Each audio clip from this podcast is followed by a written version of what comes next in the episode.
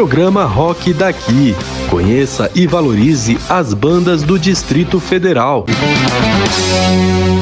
Olá, meus amores da CUT 22. Tá no ar o Rock Daqui, o programa de entrevistas que mais apoia a cena underground de Brasília. Vai ao ar pela web rádio CUT 22 toda terça-feira às 9 da noite, com reprise 4 da tarde de domingo. Eu sou a Silvia Guerre de vez em quando apareço por aqui entre a Denise Cecílio, Francisco Rodrigues e o Marcos Pinheiro, entrevistando algum roqueiro aqui de Brasília. Bora? Que o meu entrevistado de hoje é um dos primeiros cinegrafistas amadores do rock. Todo showzinho tava ele lá com uma câmera na mão, uma ideia esdrúxula na cabeça. E ele fez uma das bandas mais legais da época, gente, The Sievers. Agora ele é do NW77, uma das mais legais de hoje em dia, além do podcast Decifrando Discos. É o Marcel Yanuki. Oi, Marcel. Oi, Silvia, tudo bom? Muito obrigado pelo espaço aí, estamos à disposição sempre. Nada, espaço é sempre de vocês. Marcel, falei na minha introdução aqui para o pessoal que você foi um dos primeiros cinegrafistas amadores, porque realmente naquela época ninguém tinha como registrar os shows. Não era, não existia celular, câmera, não tinha nada disso. E era raríssimo alguém ter uma filmadora, porque era muito caro. E quando os pais tinham, não emprestavam para os seus filhos, adolescentes, arroaceiros. Mas o seu pai te emprestava? Conta pra gente. Como que era? Você filmava os showzinhos? Na verdade, é, eu acho que eu nunca tive câmera mesmo, era sempre, acho que do pai do Imbés, porque o Imbés, eu, Lucas, Magu, a gente sempre gravava essas coisas, mas para primeiro gravar nossas bandas, né, e depois de gravar, começou a gravar sempre que tinha oportunidade. O Lucas gravou o show do Suicide em Brasília inteiro, né, e porque a gente era de uma época que não tinha YouTube, não tinha nada, então a gente de vez em quando pintava na nossa mão um VHS de alguém, de algum show raro, assim, era de ficar doido, né? Porque a gente também não via as bandas, as bandas não viam, mal vinham no Brasil, quanto mais em Brasília, né? Então a gente ficava doido com essas filmagens caseiras, assim, né? Quando alguém ia pra galeria, comprava os bootleg, então a gente sempre foi meio viciado nisso. E aí então virou uma mania na época e acabou depois que a tecnologia facilitou, a gente continuou filmando, né? E até hoje, de vez em quando eu filmo alguma coisa, e agora o, o Ronald do What I Want tem um canal que chama Shows que eu fui. E aí, de vez em quando eu, quando eu filmo alguma coisa, eu tô passando para ele e ele tá subindo lá o, as coisinhas dele lá, inclusive colocamos lá do Slam Fest. E é legal, né? Porque aí quem não foi, vê como é que é. Então, enfim. Sempre achei legal e, e é isso aí. Excelente ideia, né? Porque a gente tem, tem que viver nossa vida de adulto, não consegue em todos os shows que gostaria. Infelizmente, a gente vai em pouquíssimos shows hoje em dia. Mas conta aí, como é que foi que o rock entrou na sua vida? Qual foi o primeiro contato? Como que foi que você bateu carimbo de roqueiro na sua carteirinha? Bom, como eu não tenho ninguém na minha família que é muito do rock, sei lá, minha mãe ouvia Beatles, assim, mas no meio de um monte de coisa, assim, então não tinha muita tradição, foi pro rádio, né? Começando ouvia música na rádio, sempre fui de muito de música assim mesmo, sabe? Mas aí música geral. Qualquer coisa que tocava na rádio quando era moleque eu ouvia. Aí com o tempo fui, né, do, do rock nacional, fui indo pro, pro, pro rock, hard rock e tal. Aí foi. Aí quando eu, eu mudei pro setor leste mesmo, eu já, já tava meio roqueiro assim. Aí quando eu mudei pro setor leste, eu encontrei a galera mais do metal, assim, aí desgraçou a vida, comecei a ouvir as podreiras mesmo. Mas basicamente foi rádio, aqui começando com rock nacional, depois, sei lá, Kiss, Metallica, Guns N' Roses, as coisas que tocavam um pouquinho mais pesado na rádio. E aí depois conheci os, os hardcore, os death metal, né? Aí já por influência dos amigos da escola mesmo. E qual foi a sua primeira banda? Com quem? Como é que foi que surgiu essa ideia de bora montar uma banda também? Bom, o primeiro instrumento que eu comecei a tocar foi guitarra, né? Tocar assim, né? Sem muito know-how de como fazer, depois troquei pro baixo. Mas na época da escola, não... antes de eu ir pro setor leste, eu não tinha... cheguei a ter banda, banda mesmo, né? Tentei tocar em, sei lá, emas, umas coisas assim, mas nunca rolou. Aí, quando eu mudei pro setor leste, foi quando eu tive realmente a minha primeira banda, que foi o Lemon Squeezer que a ideia era muito boa, a execução nem tanto, né? Que era para ser uma banda meio crossover assim, meio Suicidal Tendencies. Mas pô, eu realmente não não tinha moral nem de baixo, nem de vocal, de fazer alguma coisa nem perto. Mas a gente tocou em bastante lugar, se divertiu e foi legal porque foi a partir daí que a gente começou a conhecer a galera, né? Começou a conhecer o pessoal que fazia os showzinhos, o pessoal do underground mesmo. Conheci você nessa época, inclusive, né? Se eu não me engano, acho que sim. Acho que foi, foi no Lemon Squeeze, foi antes do, antes do Decibels. E então foi a primeira banda que realmente eu comecei a trocar carta, comecei a, a, a, a gente gravar a fita demo. Então, assim, foi o começo de tudo. Ali é que eu comecei a aprender um pouco como é que fazia. Exatamente, foi nessa época mesmo. Eu tinha a demo do Lemon Squeeze. Eu lembro da demo. Eu lembro que vocês tocavam. Era muito divertido. Tem, será que tem no YouTube? Pra gente tocar pra galera? Tem Lemon Squeeze? Você tem gravado aí nos seus arquivos? Se não, você escolhe uma, um som que mais te influenciava nessa época e pede aqui pra gente tocar pra galera. Tem um som do Lemon Squeezer que chama Numb, que tem no YouTube, eu vou te passar. E tem também, pensar na banda que mais influenciou a gente, foi o Suicidal Tendencies Possessed to Skate. Opa, então vamos ouvir Lemon Squeezer Numb e depois Suicidal Tendency Possessed to Skate.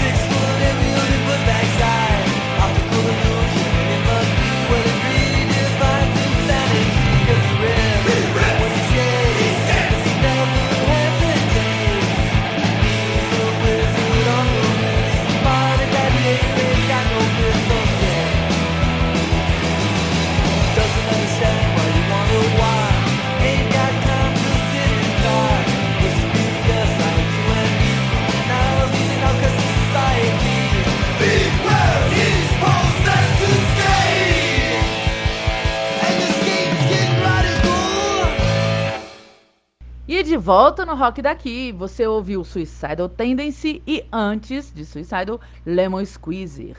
E eu tô aqui justamente entrevistando o menino da Lemon Squeezer, Marcel Yanuk. E Marcel, logo você já montou, logo depois do Lemon Squeezer, você já montou o Deceivers? Conta como é que foi o início dessa banda, que foi importante para essa cidade, né? Teve uma geração que amava vocês. Então, eu não montei o Deceivers. Eu fui, na verdade, o quinto baixista do Deceivers, né? E mas é porque foi na época que assim juntou dois maníacos, eu e o Gregório, né? A gente moleque não tinha o que fazer, não tinha o que fazer não, tinha porrada de coisa para fazer, né? Mas a gente ficava doido, era mandava carta, então assim, juntou duas máquinas de, de divulgação e a gente começou a correr atrás. Então, na verdade, o Decibels começou em 94, se eu não me engano, e foi meio paralelo ao Lemon Squeezer, porque o Cebola e o Imbés eram amigos de quadra, né, do, do Gregório. Eles, eles tocavam no Lemon Squeezer e tocavam paralelamente no Decibels, né? Aí chegou uma época que o Smick, que fundou o Lemon Squeezer comigo, saiu, o Lemon Squeezer, o, o Imbés também resolveu sair e tal. Então o Lemon Squeezer começou a dar uma caída e eles perderam o baixista e me chamaram. Então aí que a gente começou, tanto que a primeira demo eu já eu não gravei a primeira demo, a demo Red Run, né? Agora eu gravei o primeiro disco. Então essa época foi foi uma época bem interessante também, a gente fez vários shows legais. É, foi a primeira experiência de estúdio de verdade, porque a gente gravava demo meio na tora, né? Assim, meio ao vivo e tal, as demos sem mixar e tal. Na verdade, sim, a primeira experiência mesmo foi essa, essa música do Lemon Squeezer Numb, porque ela saiu numa coletânea da Lab Records lá do Paraná.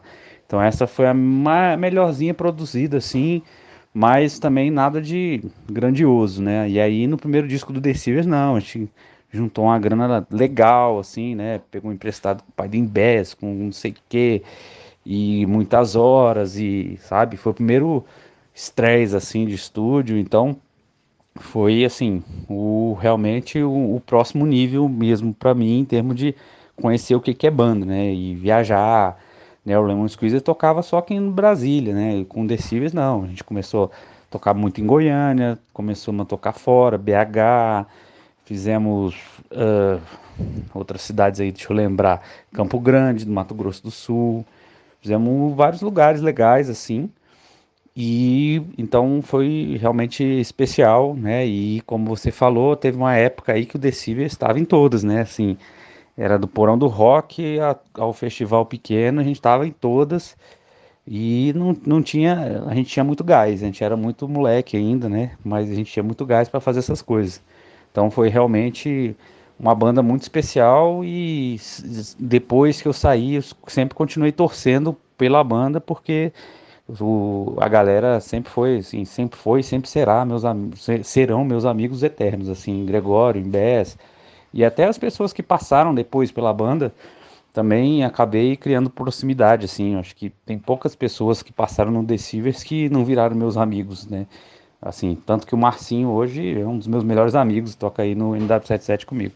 E mais só um adendo também que eu não posso esquecer, não posso deixar de citar, que antes de eu entrar no Deceivers, também, em paralelo ao, ao Lemon Squeezer, eu toquei no Bolacha e os Torradas com o grande mestre Sérgio Bolacha. Eita, era mesmo, Bolacha e os Torradas, era muito divertido. É, menina, eu lembro quando o pai do Imbés patrocinou o CD, botava mó fé, todo mundo botava mó fé na banda. Até hoje eu chamo ele de Seu Ney Produções, ele se amarra.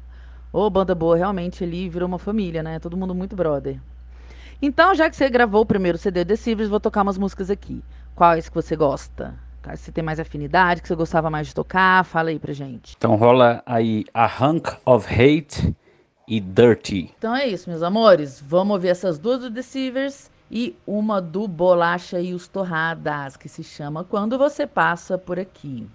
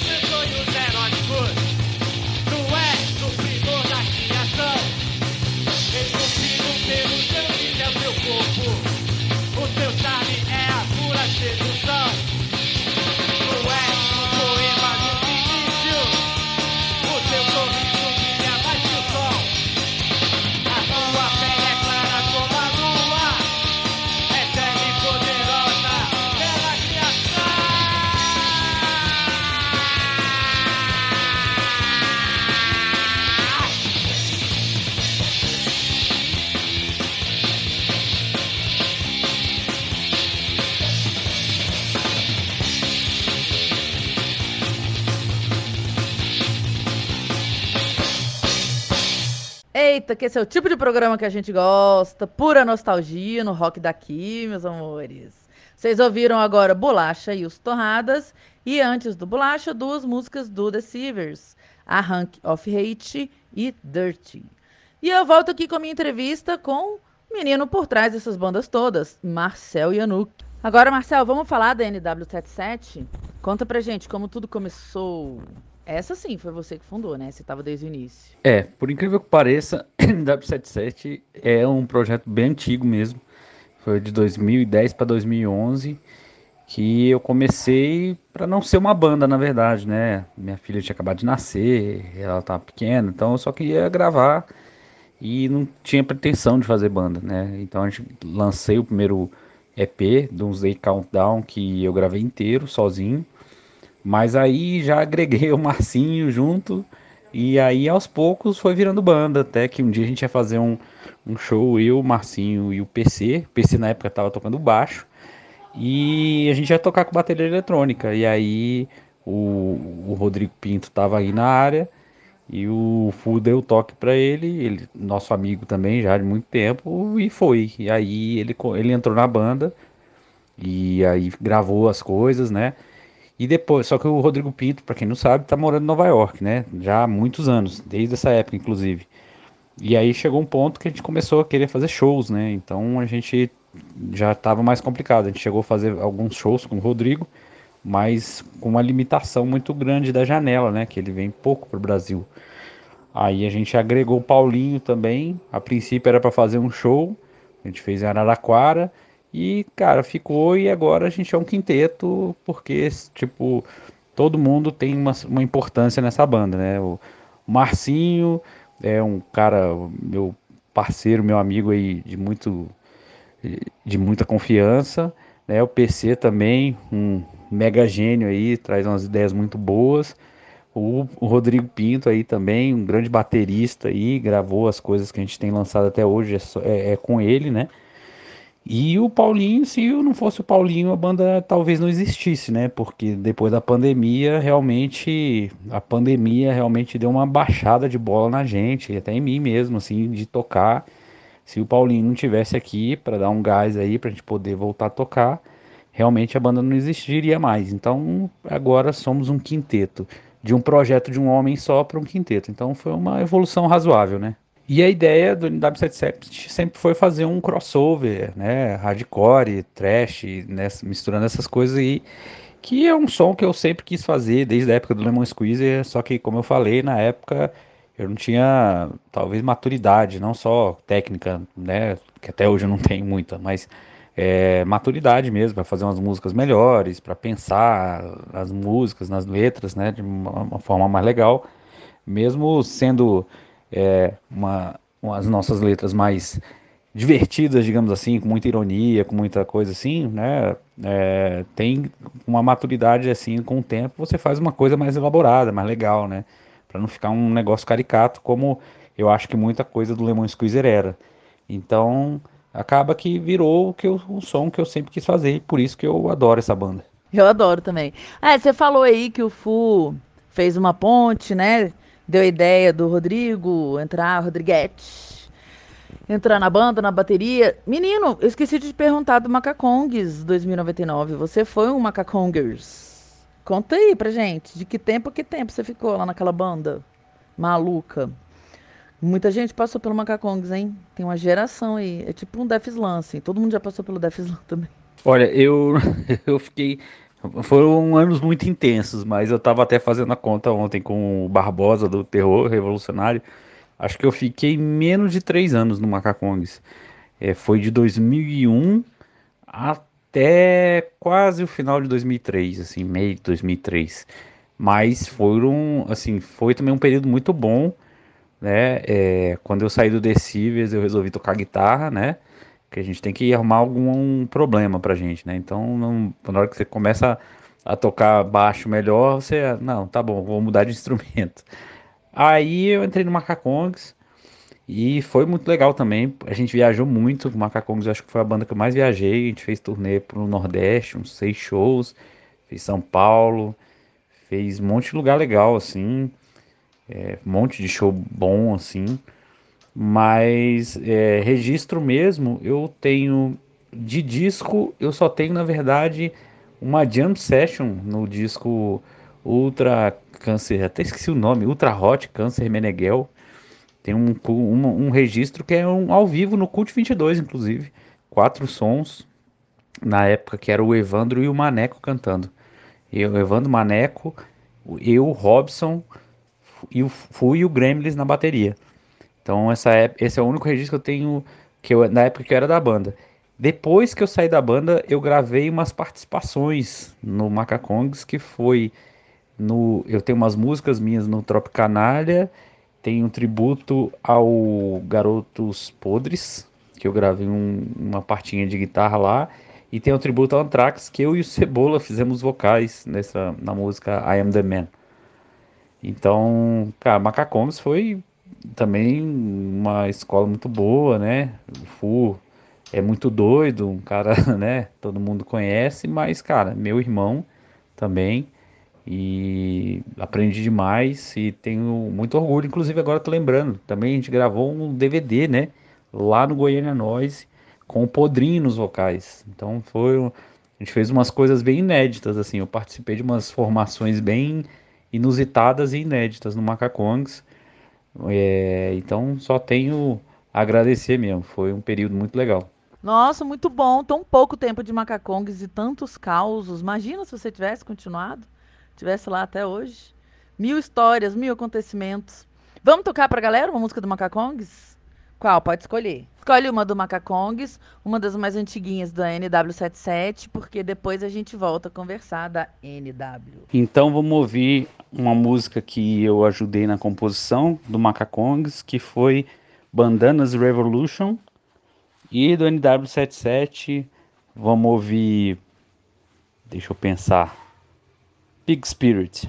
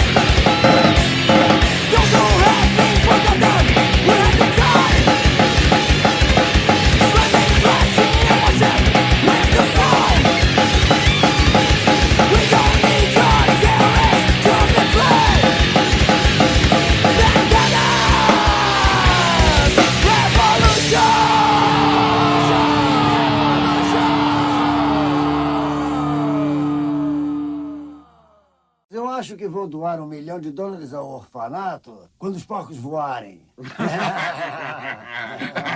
mas, mas o que é isso?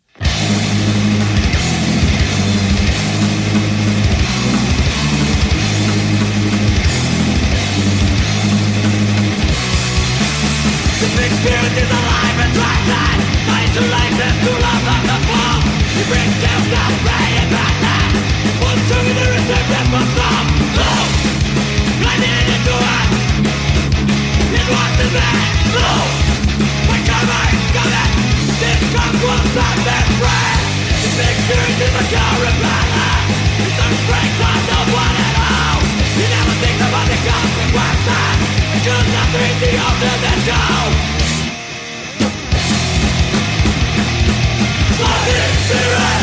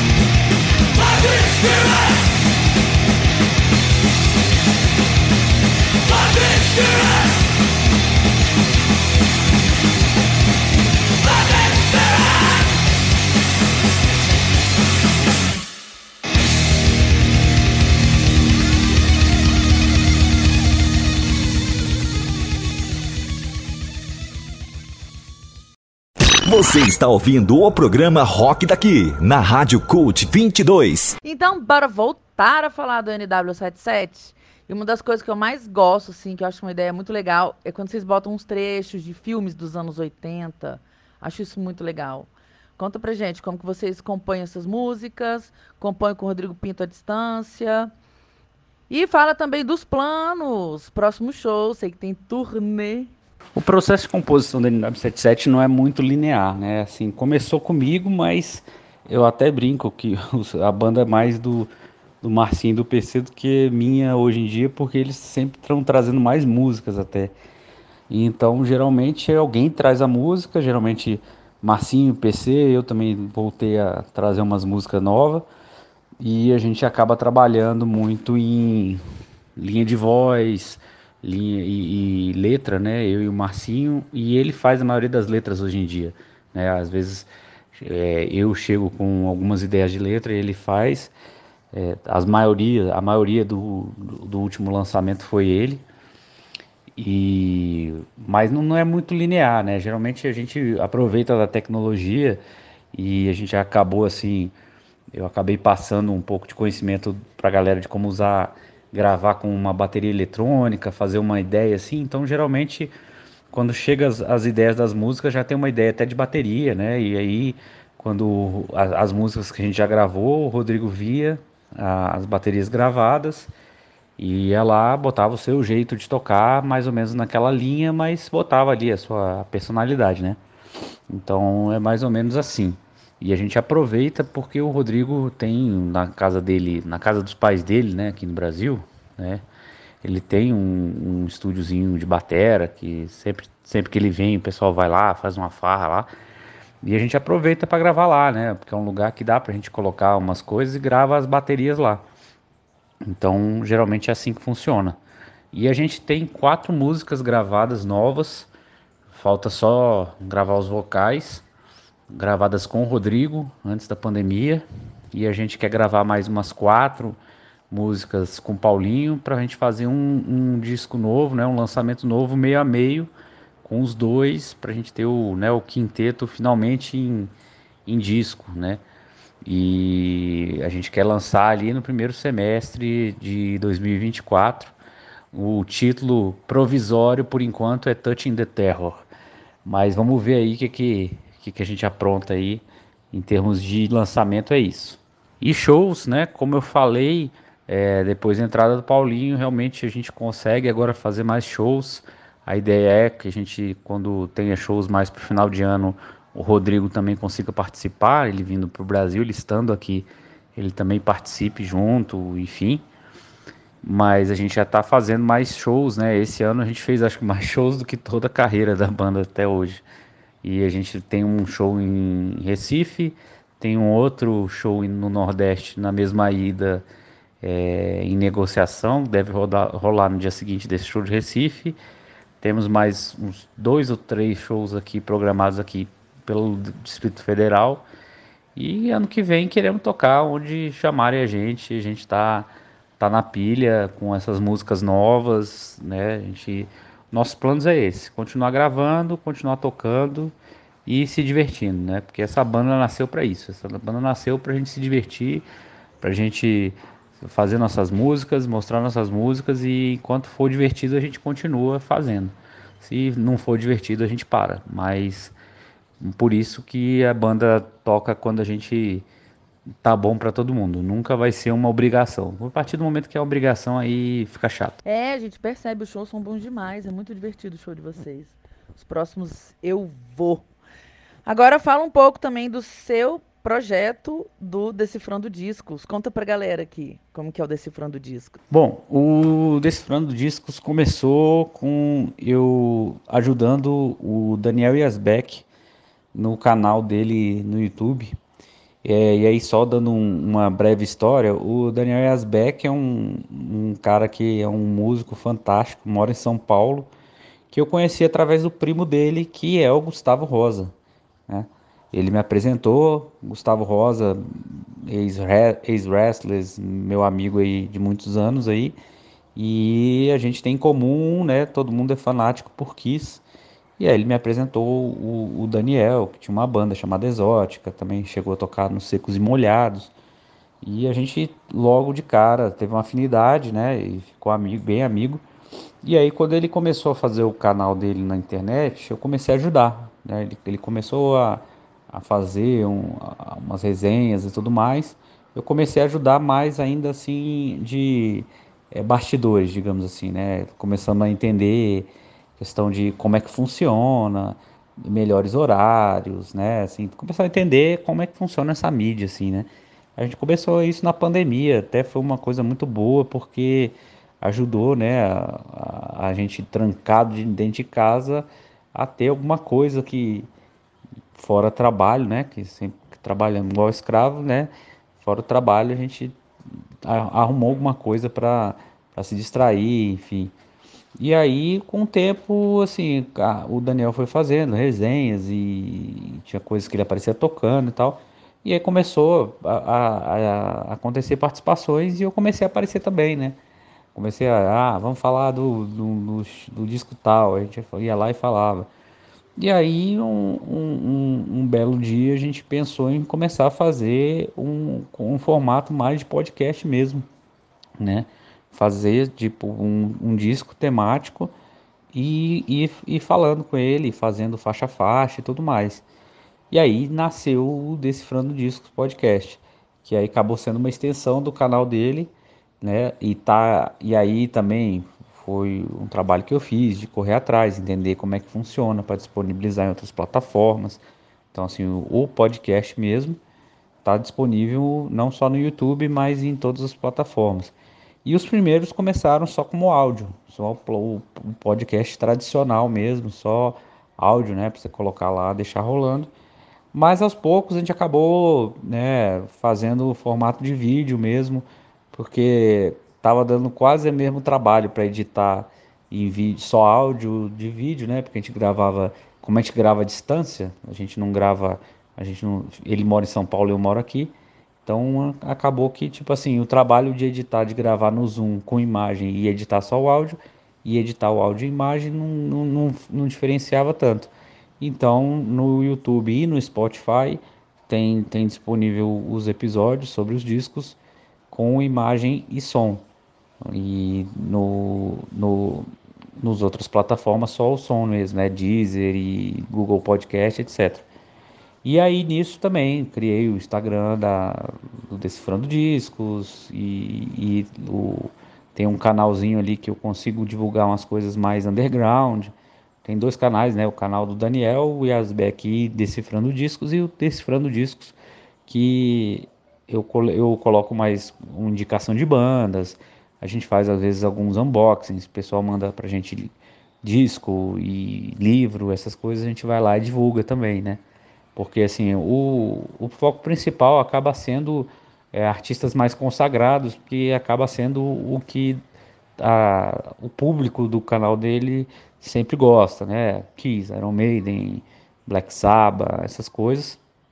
Mas aí é, uma, é um jeito, né, aquele negócio, é o jeitinho de dar uma, uma, uma, uma certa visibilidade a, a outros estilos e, e uma galera que não tem a mídia, né? Sim, é o pouco que a gente pode fazer, né? Para ajudar e às vezes é legal porque às vezes cria um interesse. Algumas pessoas conhecem as, algumas bandas através da gente, então isso é legal. Mas também é um hobby, assim como o NW77 é um hobby. Então, por exemplo, agora, nesse momento, a gente está um pouco parado, né? A gente está postando mais coisas que já estão feitas, mas é, novos episódios a gente está um pouco parado por conta de agenda mesmo, né? O Daniel também trabalha com uma produtora de áudio e eu trabalho e ainda tenho o NW77, né? E família, etc. Então, assim, a gente está um, num, numa, numa entre safra aí de de estar tá sem horários, nossos horários conflitantes. Então eu acabo mais, por exemplo, participando de outros podcasts, né? Tem um podcast chamado Rock na Mesa, que eu acabei de fazer uma participação, no Pod Kiss, óbvio, né? Os fanáticos de Kiss também, também já participei lá. Mas a gente não, no o Decifrando Discos podcast não morreu. É só a gente reorganizar nossas agendas aí e a gente vai continuar lançando episódios. Ô, oh, que massa! Então, passa o serviço pra galera aí. Onde é que a gente ouve o Rock na Mesa, o Podkiss, manda aí até da produtora do Daniel pra galera seguir. Não tá em Brasília, mas, né, vai que. Manda aí o serviço. Bom, o mais fácil é seguir pelo Instagram, que geralmente tem todos os links lá no, no perfil. É, o nosso é Decifrando Discos, né? Arroba Decifrando Discos tem esses podcasts que eu indiquei, né? Que é o Podkiss, arroba PodkissBR. Tem o, pod, o podcast Rock na Mesa, que é tudo junto, podcast Rock na Mesa, arroba podcast Rock na Mesa. E a produtora do Daniel é a produtora Dragonfly. Então é arroba dragon.fly.prod.som. Então, Marcel, muito obrigada pela sua entrevista, pelo seu tempo. Adorei. O público vai amar também, aposto. E sempre que tiver podcast novo, coisa nova, evento, música nova da banda, manda que a gente divulga aqui no Cult 22. Beleza? Beleza, obrigado Silvia, obrigado Cult 22 aí, pelo, sempre pelo espaço.